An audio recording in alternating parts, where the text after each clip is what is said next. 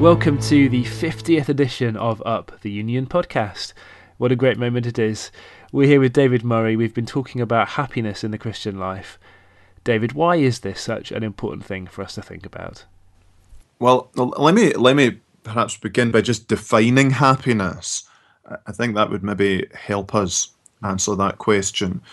I define happiness as a God centered, God given sense of personal well being that flows from a right relationship to God in Christ and flows out in the worship of God and the service of others. Eh, so that definition sort of makes clear this is something centered in God, not in ourselves, not in our circumstances. It's founded upon the gospel, a right relationship to God in Christ, and it results in actions that glorify God and do good to others. Uh, in other words, not just a selfish, oh, I feel really, you know, warm and fuzzy now. Mm. And when I say it's God given, again, this is recognizing God's sovereignty in this whole area. It's not something we can work up uh, from ourselves, but that's not to deny human responsibility. Uh, to work hard, to seek happiness in God approved ways and areas of life. We are told in the Bible to rejoice, it's a command. And therefore, we are to seek it, but seek it in the right places, in the right ways, and for the right reasons. And one of these reasons is stated by Nehemiah the joy of the Lord is your strength. And what's it, what actually, Dan, got me into this study was reading some secular books on happiness a couple of years ago uh, Gretchen Rubin's The Happiness Project, um, a few uh, books by Martin Seligman, and, and others um, associated with what's often called the positive psychology school. And what they found was that happiness has incredible uh, beneficial results in people's lives. And of course, kind of people have thought that, but they went and proved it, proved it scientifically. They found that it extends life, it improves health, it increases friendships, it advances people's careers. Um, and, and so we, we shouldn't be surprised though, because the Bible tells us that already. The joy of the Lord is your strength. And if a, if a secular kind of happiness without God in it can have such benefits, how much more should spiritual God centered happiness do that? And in the book, I, I show some of the findings of science. Uh, for example, things like meditation, uh, gratitude, service of others, uh, the way we use media, how all of these increase happiness and increase health and strength and life and so on. Um, but again, I keep saying this to people if the world can do this with their happiness, how much more should we who are Christians? So I think that's the first thing. It strengthens our Christian life, inwardly and outwardly.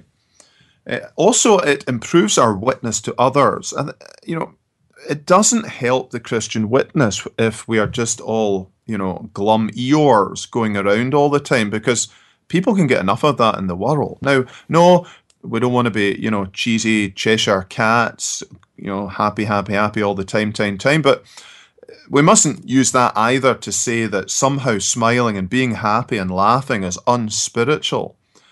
Eh, it, it, it, it is not. It's, it's a gift of God and it's something to be cultivated and it is infectious and it is contagious and it compels attention. People are bound to ask, not just for the reason of our hope within us, but for our happiness within us.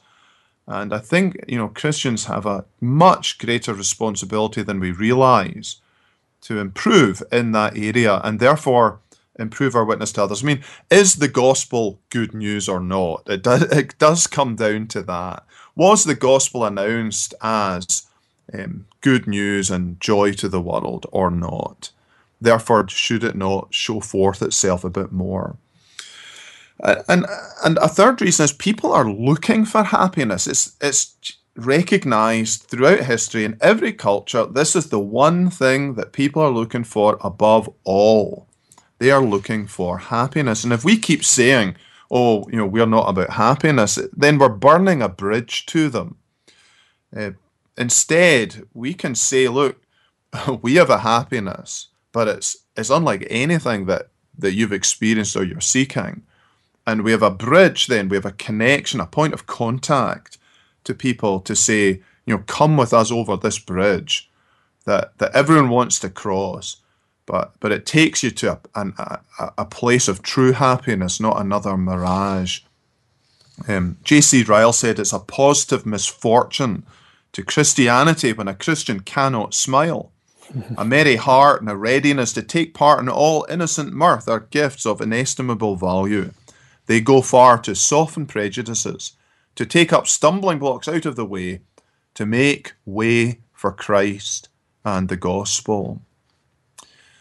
And another reason is I think uh, a happy Christian is a good representative of God. Uh, you know, we are God to most people. People can't see God, but they can see those who claim to have God in them, who have God dwelling in them.